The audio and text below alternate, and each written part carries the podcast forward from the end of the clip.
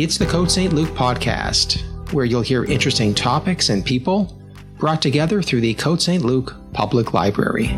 The views expressed by the commentators do not necessarily reflect the views of the City of Côte Saint-Luc or the Côte Saint-Luc Public Library. All right, with that out of the way, here is Hershey Dwoskin with In the Headlines. Um, good afternoon, everyone. Uh, thank you so much for tuning in again to our weekly um, current events uh, session. Um, I wanted this week to circle back to the Middle East that we haven't spoken about in quite a while, because quite a lot of interesting things have happened over the week. And I'll sort of brush on some of them uh, before getting into um, uh, the main topic of the day. So, um, um, you know, and the um, events of the week, the, the, one of the most interesting ones was this uh, attack uh, on an Israeli-owned ship in the Persian Gulf. Um, you know, remember from other times I've said the Persian Gulf is one of the most sensitive, um, uh, one of the most sensitive waterways in the whole world uh, where all the ship traffic has to comes that comes everywhere in the Persian Gulf, from Iran, from Kuwait, from Iraq, has to pass through the narrow straits of Hormuz before going out into the Indian Ocean. And those straits really are narrow. Uh, Iran controls one whole half of the Persian Gulf, and the various uh, Arab Gulf states control the other half. Um, the Israeli ship was actually not an oil tanker, which is the most normal traffic that goes in there, but was a car carrier um, carrying uh, car vehicles uh, to Singapore. Um, and uh, somehow, in the middle of the night, uh, mines were attached to the outside of the ship that blew up and caused holes in the ship and um, you know, of course, the the damages uh, were severe enough that the ship had to stop for repairs in Abu Dhabi, but not severe enough for the ship to sink. Now, the Iranians have pulled off this uh, this uh, gambit many times in the past, um, targeting ships from many different flags. The flag, by the way, on this ship was the Bahamian flag, uh, but the owner is an Israeli. Uh, and I, th- I suppose that could be common knowledge. If you just wanted to look up on the internet who owns a certain named ship, you could find out. So it, it's, I would say, it's quite likely that this ship was attacked um, because of its Israeli ownership. And it just gives the Israelis another excuse to sort of try to get back at Iran, and uh, also gives an excuse to um, the United States to, uh, in a way, beef up its military presence in the Persian Gulf. It already has um, destroyers there, it has missile boats there. Uh, there have been several confrontations over the years between Iran and the US. Uh, in fact, you might remember a time when the uh, Iranians captured some uh, American uh, naval personnel because they supposedly strayed over the boundary and uh, then they exchanged them for some other uh, hostages that were held uh, by friendly powers. Um, Israel, uh, of course, for Israel, an attack like this is kind of, we'll call it manna from heaven because um, it gives uh, Mr. Netanyahu a, a chance to respond. And respond he did in the normal way, which is not to attack Iran, but to attack Iranian facilities in Syria. And the Iranian facilities in Syria are the, pose the most threat to Israel because um, they are using Syria as a staging point to bring in serious weapons um, and then either to transfer them to the Hezbollah in Lebanon, which is the Shiite militia, or to use them directly in Syria um, uh, to support the Assad regime and to act against Israel from Syria. So um, the Israeli response was quick. Um, long, long, long time ago, Mr. Netanyahu established the principle that if you hit me, I'll hit you back right away. I'm not waiting. And so uh, this is certainly uh, goes with the um, with the principle that was uh, enunciated. We also have to remember that Israel is three weeks away from an election, a national election, and I will speak about that uh, in the coming weeks, maybe next week. We'll see. Uh, so it sort of gives a boost to Mr. Netanyahu's uh, pledge to be the number one protector of the country and uh, to tell the people of Israel that without him, the country can possibly fall apart. So, you know, um, this attack came at a very uh, convenient time for him. And um, it also lays open the fact that there are such a thing as uh, Israeli ship owners who own big ships who are involved in international trade. Um, you know, some of the biggest shipping lines in the world are actually uh, owned uh, in Europe by, by the Maersk company, one of the biggest ones. And some of the Greek companies are also pretty big. But uh, this one happens to be uh, owned by an Israeli. Um, also, while on the subject of Iran, Iran also came up in the same week. The news also came up uh, this week that Iran uh, refuses to commit to changes in its nuclear development program.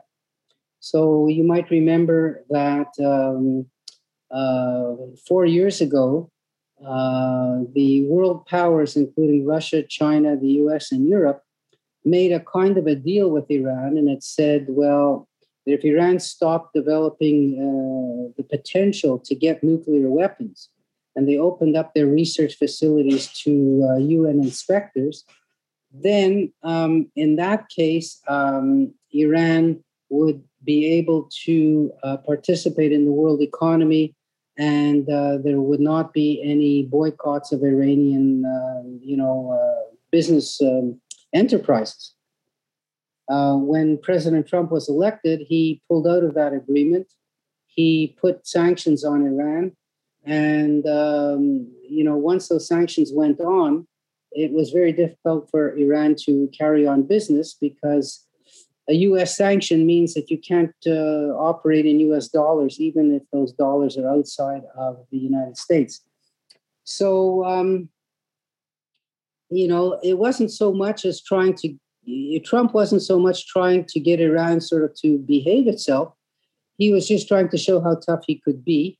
And indeed, of course, um, Iran reacted like you would expect them to react. And you like anyone would react. If you hit, if you sort of hit them, you, you don't say thank you very much for hitting me and correcting me. You say, you know, I'm going to show you uh, that you have no power over me. So once um, once they felt they weren't bound by this agreement, since the U.S. pulled out, they went ahead and um, um, let's say uh, took steps to develop their nuclear capabilities uh, military capabilities even faster than uh, they would have ordinarily done. Um, and uh, with President Biden coming into office, he said, well, he's willing to rejoin the Iran Accord, the one which limited their um, nuclear uh, participation. But what he said was that Iran has to first uh, agree to stop all of their um, uh, sort of illegal activities uh, in the nuclear development zone, and also to stop their involvement in um, foreign wars around the Middle East. So, in other words, it was a question that the United States said was, well, you have to go first, you make the first step, and then we will respond. And Iran says exactly the other way around. First, you take the sanctions off. First, you let all our economy go back to normal, and then we'll stop doing all the things we're doing. So it's a kind of a chicken, uh, you know, chicken egg uh, sort of uh, dilemma here, and uh, a game of chicken. And um, you know, meantime, uh, nothing has changed. Um, what's Israel's point of view on this? Well, Israel regards Iran as the as its number one enemy, and what it wants is to have an agreement uh, in place where there are no sunset clauses. In other words, no time limit on how long the agreement lasts, because the previous one was for 10 years. In other words, Iran would agree for 10 years not to you know, take the steps to develop nuclear weapons. But what happens after the 10 years? So Israel wants no, no, no time limit. Uh, they want no capacity in any way for them to use the nuclear development to produce weapons. They want to dismantle existing military nuclear facilities, which they have. They want inspections to take place anywhere at any time. Uh, they want limited enrichment of uranium so that it never gets to weapons grade. And uh, they want Iran to, do, to eliminate uh, the missiles which would enable them to deliver nuclear warhead. So, although that's the Israeli wish list that, of course, uh, you know, Iran would never agree to in any way. And uh, the uh, Iranian agreement uh, and the United States, the United States has not asked even for all of these steps to be taken, but it just gives you an idea what Israel's mindset is that they do regard Iran as a serious potential nuclear threat. Um, what about the Iranian involvement abroad? Well, you know, uh, Iran is involved all over the place in the Middle East, especially in Iraq, where they are supporting the um, sort of uh, more hardline Shia uh, party and the militia that goes along with it. In Syria, where they're supporting Mr. Assad, who is now in his 10th year of a civil war, which has caused the um, deaths of uh, millions of people, which has destroyed the country, which has caused the physical displacement of half, close to half the population.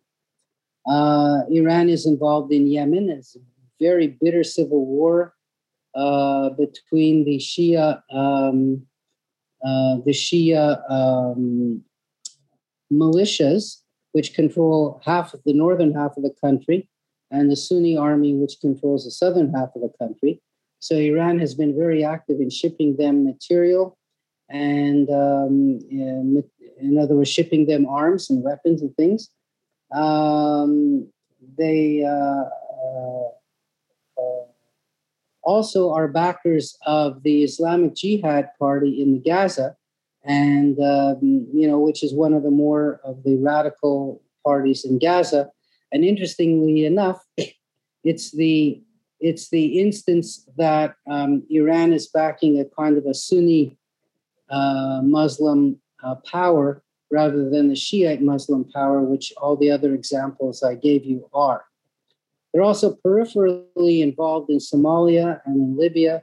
And so um, all of this they're able to achieve without, you know, despite all those sanctions that are being put on them, and, um, you know, it, it, means that it, it kind of goes to show us that economic sanctions can only go so far and only do so much. And, um, you know, sometimes the mindset is, think of this, you know, the mindset is if we make people suffer enough, they will overthrow their governments and pick a government that, which we like.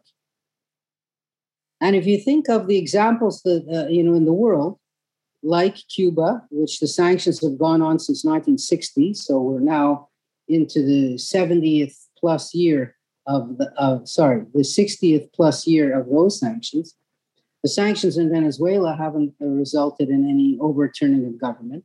The sanctions in Iran hasn't haven't overturned any of that. Uh, there are sanctions, you know, uh, against individuals in Russia.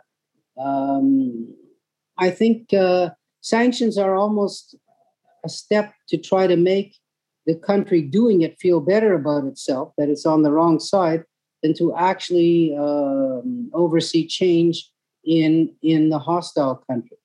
You know, uh, sometimes, as they say, uh, honey works better than vinegar, but politically, vinegar works better than honey. So, um, you know, that's the story about the sanctions. Um, the effects, of course, as we also did say, that the effects of all these this hostility toward um, the Iranians and the Iranian hostility toward uh, its uh, Sunni neighbors and the threat that uh, Iran um, poses and its willingness to use force, as we just saw in the Persian Gulf, uh, mining ships and attacking ships. Um, it, its willingness to play hardball, we'll say, has pushed the Sunni states of the Persian Gulf closer to each other, and of course to uh, to Israel, because if Israel is Iran's biggest enemy, then uh, you know the enemy of my enemy is my friend, and um, the Persian Gulf states see Iran as an enemy, and Israel is the biggest enemy of Iran. So Israel has become their friend, and uh, all this is due to Iran. If it wasn't for Iran, Israel would never have the uh, relations with uh, the UAE and with Bahrain, and uh, you know they're talking with Oman and possibly even Saudi Arabia. And you know Donald Trump, notwithstanding, it, it's the it's the causes in the Middle East of this rapprochement, which is uh, uh, which is Iran's uh, hostility, and not Donald Trump's fancy words. Um, the UAE this week just sent its first ambassador to Israel.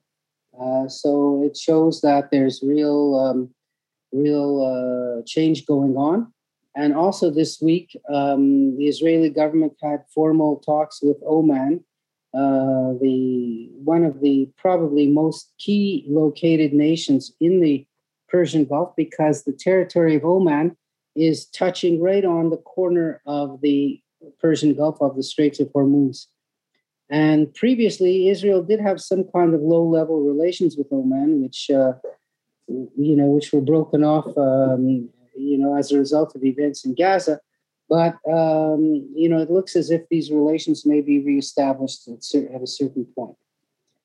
Um, also, sticking on the subject of Saudi Arabia, uh, you might have read that the United States has um, condemned the killing of Mr. Khashoggi uh, in Istanbul. And Mr. Khashoggi was a, uh, an opponent of the government in Saudi Arabia, an opponent of the, um, he, was in, he was a journalist, uh, and he was opponent of MBS, Mohammed bin Salman, the, the crown prince of Saudi Arabia. He had a Turkish wife. And uh, he was asked to come into the Saudi embassy in Istanbul to renew his passport. Uh, and when he did that, he left in pieces. So, um, and he was a US resident, not a US citizen, but a US resident. And for that reason, the United States is taking some interest in, in this case. I mean, it was always known and assumed that, uh, you know, the prince was guilty of, of ordering this hit. President Trump, of course, didn't care at all about this. He just wanted, um, you know, the Saudis as a business partner and he never pushed them too hard on human rights because human rights are not his thing. But Mr. Biden's uh, priorities are uh, in the field or, of human rights. And uh, he, uh, upon recommendation of the CIA, who looked into all this, uh, blamed MBS for the um, killing. But uh, MBS is just such a powerful person that uh, President Biden can't risk uh, completely uh, alienating him. And so, um, you know, U.S. put sanctions on the individuals who carried out the hit, but not on um, MBS himself. Uh, I think it's also important to point out that MBS is, is the crown prince, but he's not the king of Saudi Arabia. Uh, the king of Saudi Arabia is uh, Mohammed bin Salman, MBS's father, um, and he is an 85 or 86 year old uh, sickly uh, king. Um, and one of uh, Salman, of course, is his name. And one of King Salman's kind of beliefs is that Saudi Arabia should not have anything to do with Israel. Um, MBS, however, is much more uh, uh, willing to have relations with Israel uh, but he does not want to cross his father while his father is still living. Uh, in fact, uh, MBS met with uh, Prime Minister Netanyahu in secret in a meeting in um, Saudi Arabia in the northwest corner of the country, close to Israel. And Mike Pompeo was at, the meeting, so we know it took place. And um, it's not unforeseeable that when King Solomon passes away, that Saudi Arabia will join its neighbors, the United Arab Emirates um, and Bahrain, in uh, recognizing Israel. Uh, Saudi Arabia has already permitted Israeli overflights uh, of that country, meaning, uh, say, a flight that goes from Tel Aviv to India could pass over Saudi Arabia instead of going all the way around. So, um, you know, relationships are are uh, coming around. Also, news in the Middle East this week. Um, the Palestinian Prime Minister Mohammed Abbas just announced elections to take place on May the 22nd. Now, these the last elections took place in 2005 for a four-year term. So four and 2005 comes to 2009. There should have been elections in 2009, but guess what? It's 2021, and um, you know he was elected for a four-year term, which turned into a 16-year term. So, you know, he quadrupled his money on that on that bet. Um, it's hard to say exactly why uh, they've announced elections now, but um, they have announced elections before. It's not the first time, but they always cancel them for one reason or another. And um, the reasons are usually that um, they can't control the elections enough to pick the winner. That's usually one reason. And there are other reasons as well. Um, you know, it's odd that in the middle of COVID, they finally, after 16 years, announced an election. But uh, Mr. Abbas is getting older and he wants to leave his job. And that's really the prime reason for it, I would say. Um, the uh, difficulty is that Palestine is divided into two parts that don't touch each other. And uh, Mr. Um, Abbas's movement, the Fatah movement, controls the West Bank part, uh, called Judea and Samaria in, in, in Hebrew. And the uh, Hamas controls the Gaza uh, Strip, which is not attached to the West Bank. So you have two different parties with two different leaders controlling two different territories. And um, you have an election for supposedly a united parliament. Imagine how tough that's going to be. Interestingly enough, though, that the, the prime candidate, in a way, although the candidates haven't been selected yet, the most popular candidate is Mr. Barghouti, who is serving a life term in jail in Israel, actually five life terms, for um, terrorist actions, terrorist activities. But he's the um, scion, we'll call it, of a very large clan uh, in um, in Palestine, the Barghouti clan, one of the biggest ones. Um, and he was a political activist, you know, since he was his youth, since his youth, and uh, very popular. And uh, you know, if an election were held, they could well elect him as president, but he's sitting in jail. So you know, it goes to show how dysfunctional that whole system uh, that whole system is. Another complication in these elections are um, uh, is the are the residents of East Jerusalem who are considered to be residents of Israel, and who Israel doesn't want them to participate into a Palestine election because they say that where they live is Israel, and therefore they're sort of, um, you know, not supposed to be election uh, voting in a foreign election.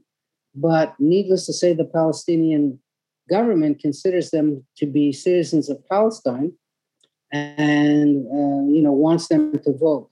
But physically speaking, they can't set up ballot boxes in Jerusalem because that's part of Israel, and the Israeli government won't allow it. So you're talking about 300,000 people here. It's not an insignificant number. And um, how will that work out? Nobody knows.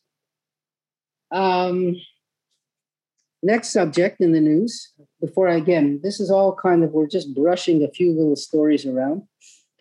Um, the Israeli Supreme Court yesterday issued a, I, I'd say, an earth shaking decision that has almost no practical effect.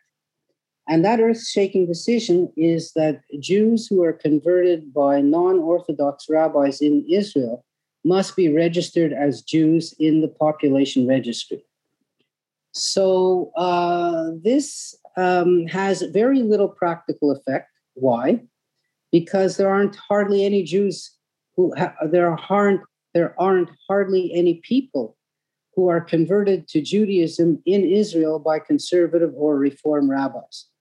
You know, maybe a handful to a couple of hundred, and that's it. So it's almost nobody. And yet, the decision is momentous because the Orthodox stream of Judaism has 100% control over all the levers of power that the religious um, establishment has. There's a chief rabbinate, which consists of Orthodox rabbis. This chief rabbinate has an enormous budget. This budget is used to um, is used to uh, pay for rabbis in all the different towns and town and town councils and villages in Israel. Uh, the chief rabbinate also controls the registry, the, the marriage, divorce, and burial of all Jews in the country. Uh, it also controls the um, the certification of kashrut uh, in uh, in the country, we, including giving kosher certificates to hotels, to restaurants, to stores, bakeries, etc. So you can well imagine the power that this group has and the fact that they don't want to give up any of that power to anyone who's not in their club or stream is momentous.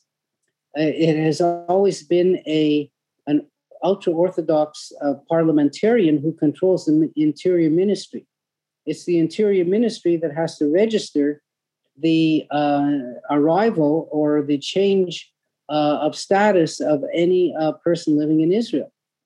And therefore, the interior minister, who is an ultra Orthodox person, um, is now required to register as Jewish a convert to Judaism done by a non Orthodox rabbi in Israel. Now, they always were doing this and accepted conversions uh, abroad of, of Jews converted abroad by Reform or conservative rabbis. These conversions were accepted for the purpose of allowing um, the convert to move to Israel under the law of return. The law of return allows anyone with at least one Jewish grandparent to move to Israel. So this was not an issue for them, uh, for people coming from abroad. I mean, they didn't like it, but they, they didn't put up a fuss. But now that the Supreme Court has uh, issued this decision, uh, the uh, the rabbinical establishment is up in arms, to say the least. Uh, when did this case come to the court in the first place? The answer is the same answer that the, the, the same time that the Palestinians had their last election, 2005. So in 2005, there were petitioners who said, look, we were converted by a uh, non Orthodox rabbi. We don't believe in Orthodox Judaism. Uh, we don't believe in, in that stream of Judaism. Uh, we were converted in Israel by a conservative rabbi, and we want to have our, our status recognized in Israel. Uh, because the rabbinate refused to do it, the interior ministry, I should say, refused to do it, they went to court, and the court said, okay, look, we rather not make a decision on this. This is a matter for the government to handle. And the government should take steps to uh, regularize these people's status. The government, of course, refused to do this for uh, 16 years. So, for that reason, the court finally, by an eight to one decision, the court said, okay, that's it. It's enough. You've had enough time. It's enough stalling. Now you have to do it. And uh, so they just uh, made that decision. Um, and it will certainly be an election issue in the um, in upcoming elections. However, as I said, it has almost no practical effect. What would have an effect uh, is to have uh, to force the rabbinate to recognize these people as Jews in the rabbinate, um, not to recognize their civil status as Jews, uh, in the Interior Ministry. There's a big difference. Because if they are recognized as Jews in the rabbinate, then they are allowed to have a Jewish wedding. At this point, they're not allowed to have a Jewish wedding because they're not recognized um, uh, by the rabbinate as Jews, and only the rabbinate controls marriage, divorce, and burial in Israel. So it's a uh, topic of really um, a talk of great interest, um, and it's a, it just a function of trying to understand how society works in Israel, which we'll get to uh, next time in the um, uh, you know when I speak about the Israeli political scene prior to the elections on the um, on on March the twenty third. Um, so let me just check my watch if you don't mind. What time is it? Two thirty. Okay, we have half an hour. So, what I wanted to speak about today is another Middle Eastern topic, one which was in the news a while ago, but which has faded a little bit. And that's about Israel's neighbor to the north, Lebanon. So, to learn something about Lebanon, about its history, its politics, its society, um, uh, that's sort of my subject of the day. Why is it important? Because um, it is involved intimately in the Israeli civil war, uh, sorry, the Syrian civil war. Um, the Iranians, as I said before, are active in Lebanon in supporting the Hezbollah Shiite militia. Um, the um, it's been in the news because of this enormous explosion in the port of Beirut, which uh, killed 200 people and which destroyed vast sections of the city. And it's important because of its um, financial bankruptcy and inability to pay off its debts, uh, meaning that the uh, society suffers tremendously. And uh, of course, people who lent money to Lebanon are also suffering. So these are some of the reasons why Lebanon is uh, worthwhile to look at. And of course, it's Israel's northern neighbor. Now, you know, a long time ago, for those of you who, um, you know, have been following sort of the Israeli scene, uh, it's always been said that Lebanon is going to be the second Arab country to recognize Israel. Why did they say that? Because Lebanon is a small, relatively powerless country, which on its own couldn't make such a uh, daring step as to recognize Israel but would naturally follow any bigger country who did the same. And lo and behold, this never happened. And uh, you may remember, and after the 1967 war, Egypt and Jordan recognized Israel, but Lebanon didn't.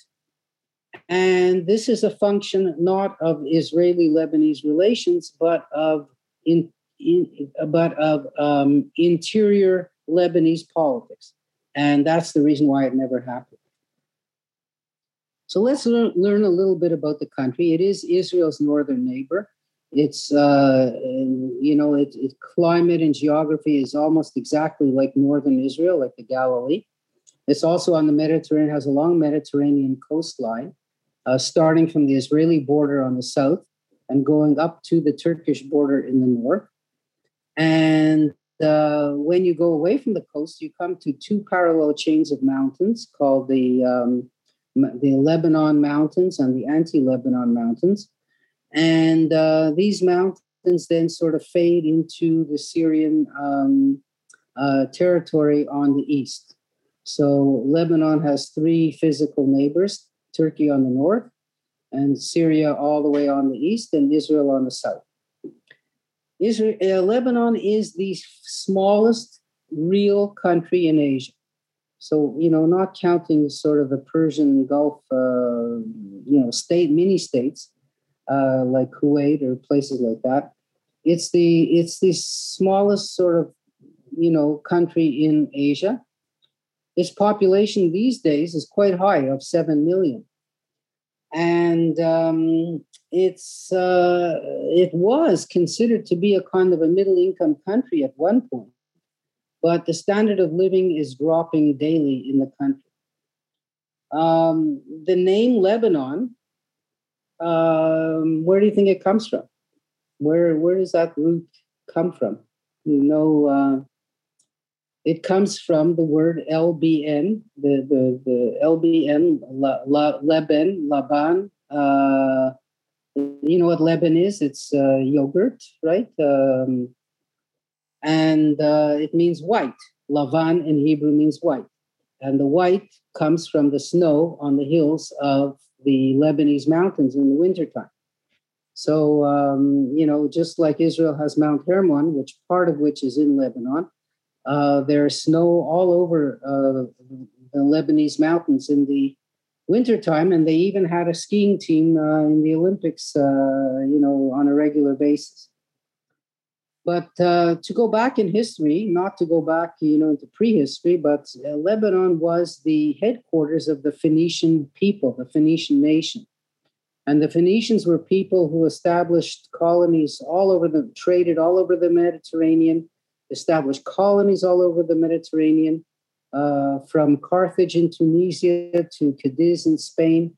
Um, the Phoenicians were present for hundreds and hundreds of years, trading, uh, mostly trading uh, products and um, establishing their um, their colonies all over the coastline of the Mediterranean one of the things that the Phoenicians did, which was the most uh, important, was they took their alphabet, which is the same identical alphabet as as ancient Hebrew alphabet, and they spread that alphabet to Greece, uh, which then um, adapted it and then uh, gave it to the Romans, which adapted it, and then it became the Roman alphabet that we use today. So the origin of that alphabet was in Phoenicia, which used the same basic alphabet as the as you know the ancient Israelites did, um, you know, back uh, 2000 BC. So they did that. Um, they uh, the language they spoke was a Semitic language, which was uh, related to Aramaic, uh, uh, you know, more modern times and um, their their um, main cities were Byblos and Sidon and Tyre, cities which still exist today. Um, they um, and Antioch, uh, which is today in Turkey, but just on the Lebanese border. Uh, early Christians came to Lebanon uh, soon after the dispersal from Jerusalem. St. Paul was there. Um, and uh, Lebanon became an important Christian center when one of their uh, saints, Maron was his name, went up into the hills to uh, lead a monastic life. Uh, remember that until the mid 300s, um, Christianity was not accepted by the Roman Empire, and the Christians were um, persecuted. And so he went up into the hills to get away from the Romans and established a kind of a monastic faith. And the name Maronites came, comes from him, followers of him, Saint Maron, who lived uh, in the late 300s. Um, and these people spoke Aramaic, um, and uh, only when the Arabs came in the 600s were the Aramaic speaking people slowly changing over to Arabic. So the Muslims co- conquered uh, Lebanon, the same time as they conquered Israel in the 600s. But uh, many, many people did not accept Islam. And they, uh, some did, some converted, but many didn't. And they sort of uh, took refuge in the hills and sort of let, you, you know, they didn't, um, they didn't uh, uh accept, uh, you know, either the Arabic language or the Muslim religion. Uh, in the 11th century, the Druze religion was founded, and the Druze religion uh, also found a home in Lebanon, um, in the southern part of the um, mountains. And uh, the the Shia uh, brand of religion of of, Mus- of Islam also found a home in Lebanon, in the eastern part of the country. So it's interesting that whereas in, in so many of the Middle Eastern countries, you have a very strongly predominant religion. It could be Sunni Islam in Egypt, where once the Shiites lived, and the Druze lived also at one point. Um, you know, to uh, Turkey, where the Sunnis also took a tremendous uh, control of the country, or, for example, in um, in uh, Iran, where the Shiites uh, sort of the country converted to the Shiite brand of, of, of Islam in the 15, 1600s. Um, in Lebanon, there was a, just a mixture of people, as there were in Syria a bit, and as there were in Iraq also. It was a very multi confessional area. Not a country, but we'll call it an area. Uh, what's so interesting is that the Crusaders came, as they did to, to Israel itself, from the 1100s to the 1300s. And when the Crusaders arrived, they found a whole Christian community living there, which they didn't really know about. And conversely, the Maronite Christians found the Crusaders. And they sort of established a bond, which was interesting because in the rest of the Middle East, uh, anywhere from Greece to Turkey to Iraq uh, to uh, Armenia to Syria, the Orthodox brand of Christianity took hold. Um, and uh, based on the uh, Eastern Roman Empire, which was located in Constantinople and Istanbul.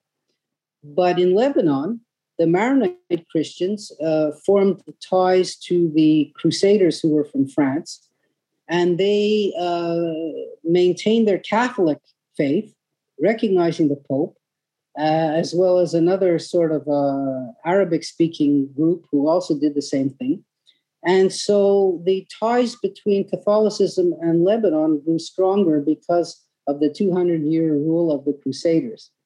And uh, that continued to this very day. Um, skipping along to uh, World War One, well, the, the Ottoman Turks took over um, took over Lebanon and they took over the whole Middle East in the early 1500s and ruled until the end of the First World War. Their strategy was to let each individual group manage their own affairs. So uh, they didn't try to forcibly convert any populations to Sunni Islam. Um, they um, just wanted to run the countries and collect the taxes and, you know, more or less allow each community to run its own affairs is what, what they did. Um, in the First World War, uh, you know, the Ottomans picked the wrong side they lost the war and they lost all their territories. And the French took over the mandate for Syria and Lebanon. And the British took over the mandate for Palestine and Iraq. So that's how they divided things up. What the French did was, uh, at first, from 1920 to 1926, uh, what we call Lebanon today and what we call Syria today was one country. And in 1926, they divided Lebanon from Syria. And the reason they did this was because they wanted one Christian majority country in the Middle East that they could firmly rely on. And they didn't trust the Syrians to kind of be friends with the French once going got tough. But they trusted the Lebanese to, to do that very thing because of the Christian majority in Lebanon at the time. There was a census that was carried out in 1932 and this census showed that more than half of the population was Christian. Uh, so 1932, we're now 90 years later. Um, when was the next census carried out in Lebanon after the 1932 census? The answer is never. So there has not been a census in Lebanon since 1932. And the reason for that is very simple that um, the Christians did not want anybody to know that their numbers had decreased uh, relative to the number of Muslims in the country. So that's why they didn't ever hold a census since then.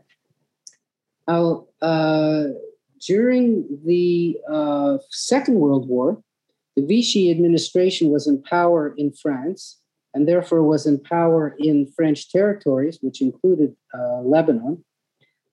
And um, what the Vichy did was they allowed the Germans to pass through Lebanon with weapons and arms into Syria in order to attack Iraq and the British facilities in Iraq, the oil facilities. For that reason, then the British retaliated and went into Lebanon. And they invited de Gaulle to come, who was part of the Free French uh, army, to come to Lebanon, which he did.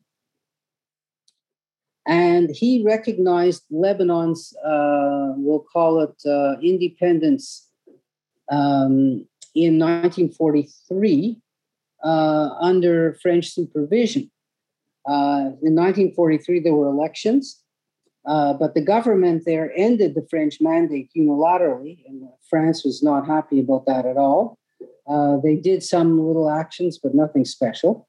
In 1945, Lebanon joined the United Nations, and uh, by definition, once you're an independent country, you can join the UN.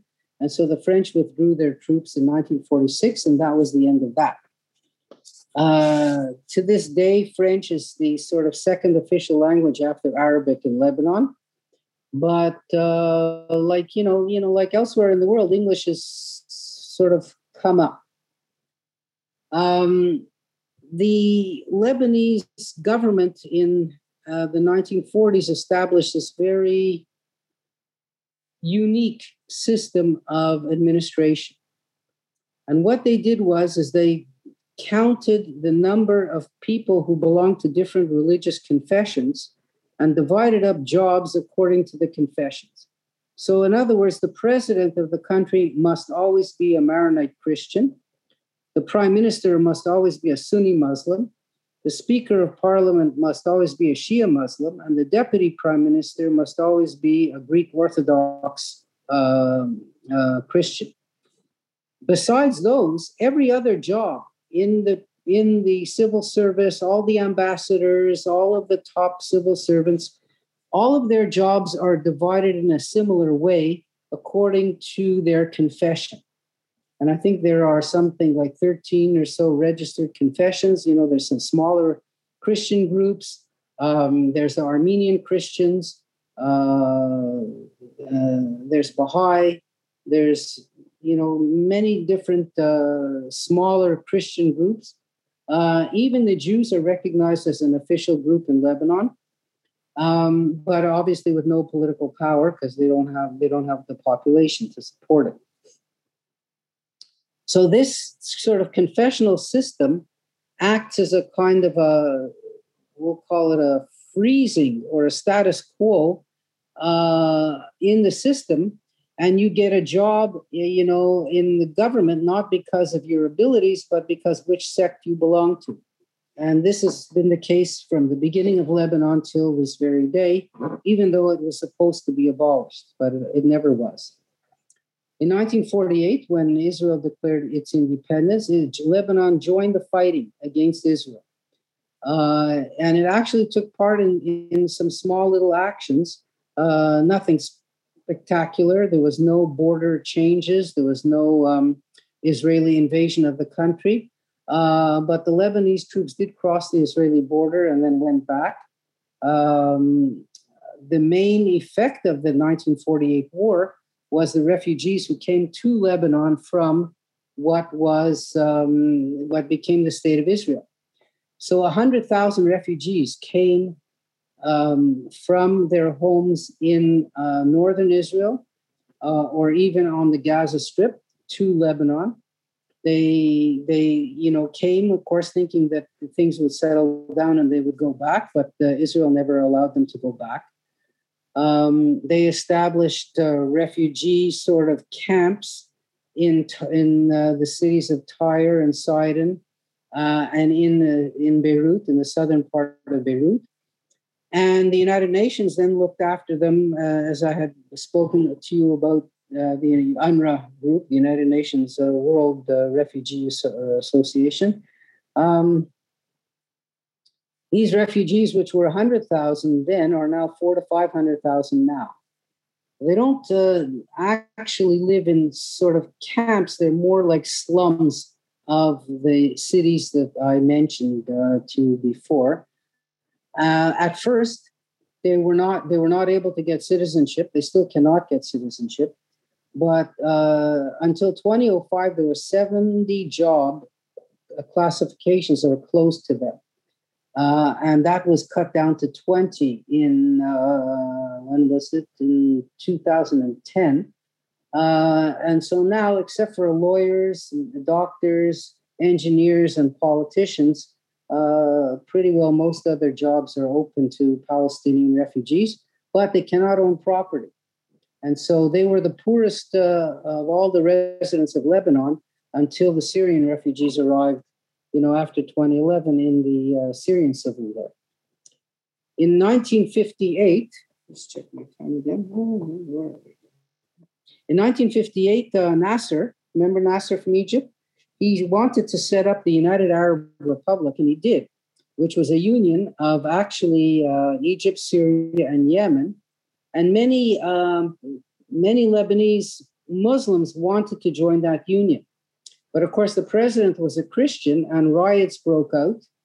Um, and uh, the president, Chamoun, as his name was, called on the US to send troops in to defend the integrity of the country. And the, the US troops actually did come in until things quietened down. These were the golden years of Lebanon. So the golden years of Lebanon were actually the 1930s 1930s, 40s, and 50s. Uh, the Lebanese economy was tremendously successful. Lebanon was a cosmopolitan, relatively liberal Arab state. Uh, it had headquarters of banks, it had headquarters of publishing houses. It was a place where conservative Arabs would come for tourism, to go to uh, restaurants with ladies and then go to the beach um, Lebanon was the Paris of the Middle East, as it was called. Um, and uh, it had a very middle class uh, existence, ties to the rest of the Arab world, and ties to Europe. So it was like a bridge between Europe and the rest of the Arab world. If someone wanted to publish a kind of a risque article in a newspaper and didn't want to risk publishing it in Egypt or in Iraq or Syria, they would publish it in a Lebanese newspaper. Uh, the same thing for Lebanese film stars, Lebanese singers, uh, pop stars. Um, you know, Lebanon was the center of Arab culture uh, in all ways, um, even though the country was a small country of three or four million people. So this was the golden era of Lebanon. Uh, it all came to an end in the 1970s. And what happened in the 1970s was that um, you might remember there was a Palestinian uprising against uh, King Hussein in Jordan, Black September, I think it was called. And um, King Hussein kicked the Palestinian leadership out of Palestine. And um, because they tried to overthrow him, and they moved to Lebanon with their weapons. And so now all of a sudden, into Lebanon, there appeared uh, Palestinians with weapons um, and they used these weapons to attack Israel from Lebanon. Israel retaliated uh, several times. And um, the sort of uh, entry of these Palestinians who were Sunni Muslims into Lebanon upset the delicate balance that existed between the Christians and Muslims up until then. And their weapons added even more to the to the fiery mix, we'll call it. And the Civil War broke out in 1975. Basically, the Civil War was basically between the Christians in Lebanon and the Muslims in Lebanon. Um, this Civil War lasted 16 years, from 1975 until 1990.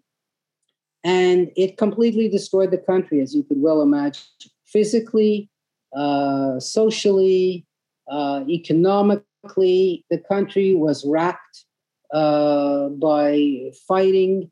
Beirut was destroyed. Um, people were kicked out of their houses. Uh, villages were torn apart. It was it was it was it was brutal. Israel invaded the country twice um, to sort of put out the fire of the Palestinians attacking uh, Israel from across the border. Um, there was a massacre in, 19, in 1977 78 by PLO who crossed the Lebanese border and attacked buses and massacred uh, all the passengers on the buses. And for that reason, Israel crossed the border uh, into Lebanon and took control of the whole southern part of the country. They withdrew in 1978, but they kept a small strip along the border, uh, which uh, they actually controlled from 1978 up until 2000, when they withdrew. In 1982, in, during the Civil War, uh, the prime minister was assassinated, Mr. Gemayel, who was a kind of a friend of Israel. Um, and uh, there was a massacre of Palestinians in retaliation in the uh, Palestinian refugee camps in southern Beirut, uh, for which the Israelis were sort of blamed, but they didn't do the uh, they didn't do the killing. Uh, the U.S. Uh, Marines had sent in at one point a contingent who were who were killed um, in a an explosion. And all of this sort of bedlam led eventually to an agreement um, in, in, 1989 called the Taif Agreement, uh, which was uh, overseen by the Saudis. And it, uh, what the essence of this agreement was, was that the civil war would end. The Syrian occupation, which came in to end the civil war, I, I didn't mention it, but the Syrian army moved in and effectively ended the civil war. That's how it did end. They went right into Beirut and took it over. Uh, and when they went into Beirut, they, uh, besides ending the civil war, they stole everything that wasn't nailed down. Um, the economy, therefore, was completely devastated. Uh, the 150,000 people were killed and a million people were displaced. So it's about a quarter of the population was displaced at the time. Um, all of the militias that existed, and there were many militias that existed uh, during the Civil War and took part in the Civil War. So, in a certain way, each political party and each sect had their own militia. All these militias were disarmed, with one exception. The exception was Hezbollah. And Hezbollah, the Shiite militia, was allowed to keep their weapons because Israel um, was considered to still be the enemy on the southern border and um, Israel controlled kind of a, a 10 kilometer strip wide, 10 kilometer wide strip all the way along the border from the ocean up until uh, the mountains. And so Hezbollah was allowed to keep their weapons so that they could sort of kick the Israelis out. That was the that was the deal that was made. Uh, and all the fighting that took place, uh, you know, over the 10 years between 1990 and 2000 killed 17,000 civilians in, in uh, Lebanon. And Israel at just one point said, you know what, we're fed up. We're losing too many soldiers. It's costing us too much money. And they unilaterally pulled out in 2000. Uh, but uh, the government did not force the Hezbollah to disarm, and they're still not disarmed. Um, when Israel left the country, the Syrians were supposed to leave too, and they didn't because they said, hey, you know, look, we're controlling the country. We're, we're you know, doing it for the benefit of Syria. We're allowing Syrians to move into the country to take jobs. And uh, Lebanon, in essence, was an occupied country by the Syrian military from 1990 up until 2005.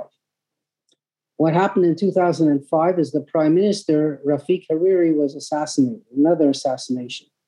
Mr. Hariri was a billionaire Lebanese uh, businessman from Saudi Arabia. He made his money in the construction business in Saudi Arabia, moved to Lebanon on his own to say, I want to use my money to rebuild the country.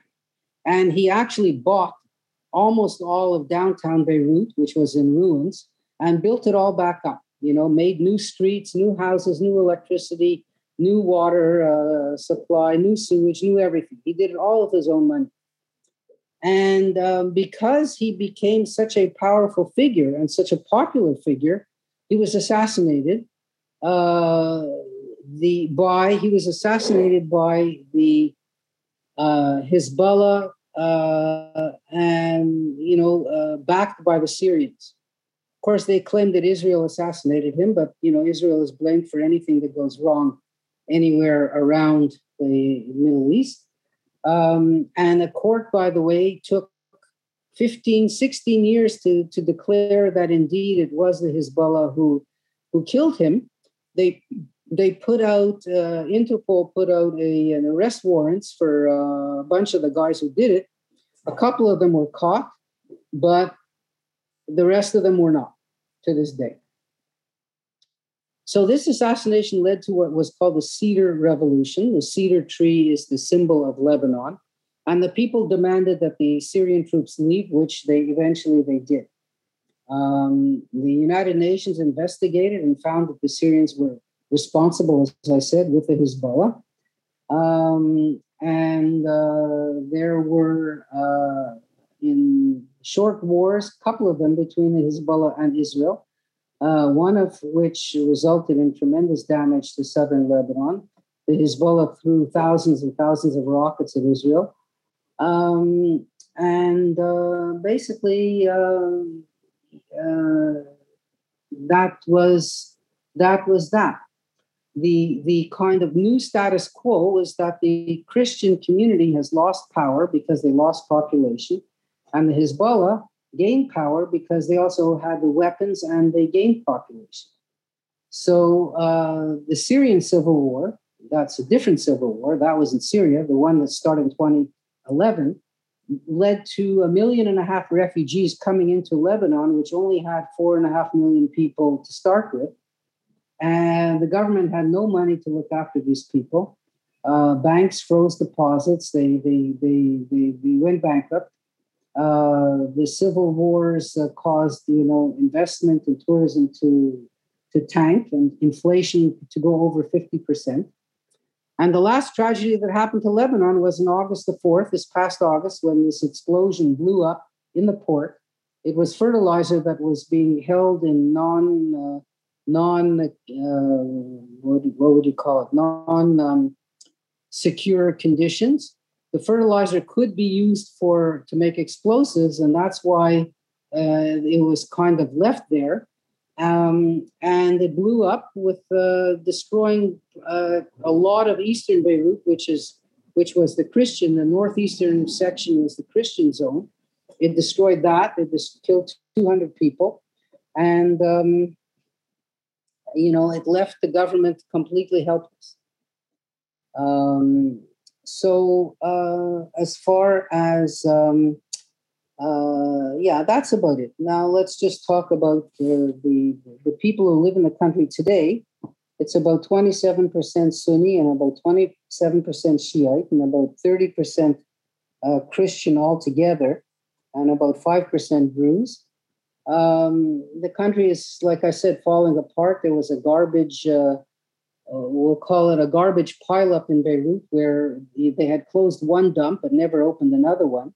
Electricity is all in private hands, and um, electricity keeps getting turned off because the people who own the lines, you know, ask for more money, and the people can't pay it. So there's no one electricity provider in the country. It's dozens and dozens of smaller little companies. So so that's a mess. It's sort of Texas on a small scale, we'll call it. Um, uh, an, an, important uh, an important element to mention is that Lebanese one of the Lebanon's biggest exports has been people, and people, especially Christian Lebanese, have been leaving Lebanon since the 1800s, going to um, Europe, South America, especially Argentina and Brazil, where there's hundreds of thousands of them, uh, going to West Africa, to Ivory Coast, where there's over 100,000 uh, Lebanese there, and I, I, did met one myself. It was really an interesting guy. Uh, 30,000 in Senegal, maybe half a million in Canada uh, are Lebanese origin, also to Australia and the Gulf states. And they all send money back to the country to their relatives, and that money accounts for about $8 billion a year, which is somewhere like 20% of the economy. Um, the uh, the you know the Lebanese government is completely broke. Uh, they could not uh, uh, agree on a prime minister, which they finally did agree on, and the country is like kind of just um, hanging on by the skin of its teeth. Let me just see what time it is. Okay. Um, lastly, just to mention that there's been some talk about making relations with Israel now that the other countries have done it around the Gulf countries. And most of the country wouldn't be in agreement to do that, but not the Shiites, uh, who are the ones who are in have a veto power in the government.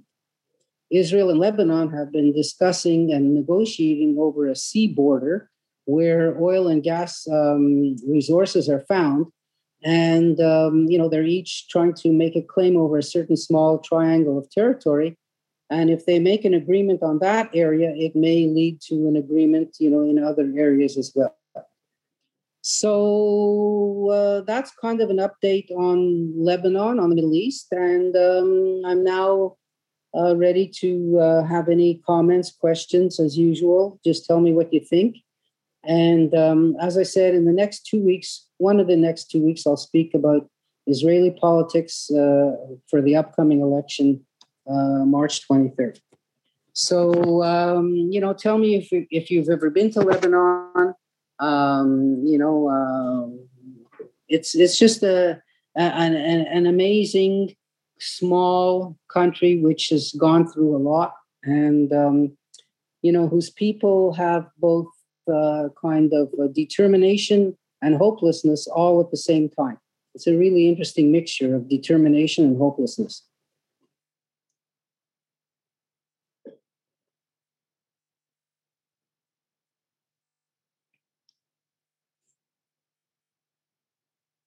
wouldn't it be great if they could uh, open the train? You know, the, the train that goes from Tel Aviv to Haifa, there's a tunnel that goes right through the mountains, which form the border between the mountains, go right down to the sea. And if and there is a tunnel, there's a train tunnel through there that the uh, Ottomans built. And um, of course, the tunnel's been closed, but it would be phenomenal to open it. And you could take a train from Haifa to Beirut and have coffee and a French pastry and turn around and come back in the same day. So, uh, you know, that would certainly be a nice, um, uh, a, a, nice uh, sort of perk for peace in a way.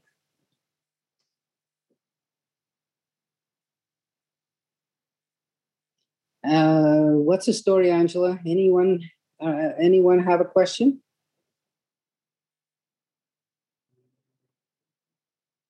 I also, you know, I should mention that Lebanon is quite a big food processor and exporter.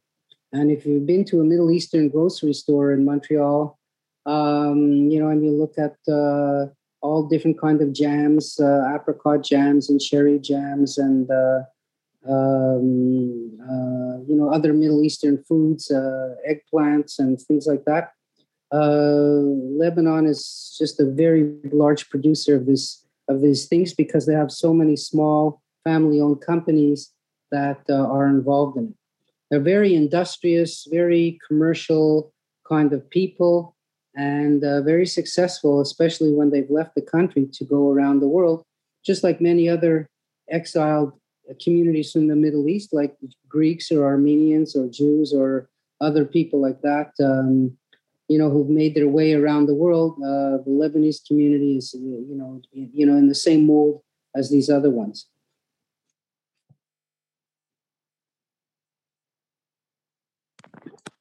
I don't see any uh, any questions, uh, Mr. Dwoskin. So, do you have any? Okay, so let me let me just remind you, all of you, in case you haven't heard, which I know you have. But if you happen to be, and there might be one few of you who are over 70, you're now eligible to get the vaccine in Montreal. So please um, get it ASAP. I've had mine. Uh, there's no side effects, uh, no no you know questions. Uh, except the sooner you get it, the safer you're going to be, you and your family. And the sooner you get it, the sooner you can return to a normal life.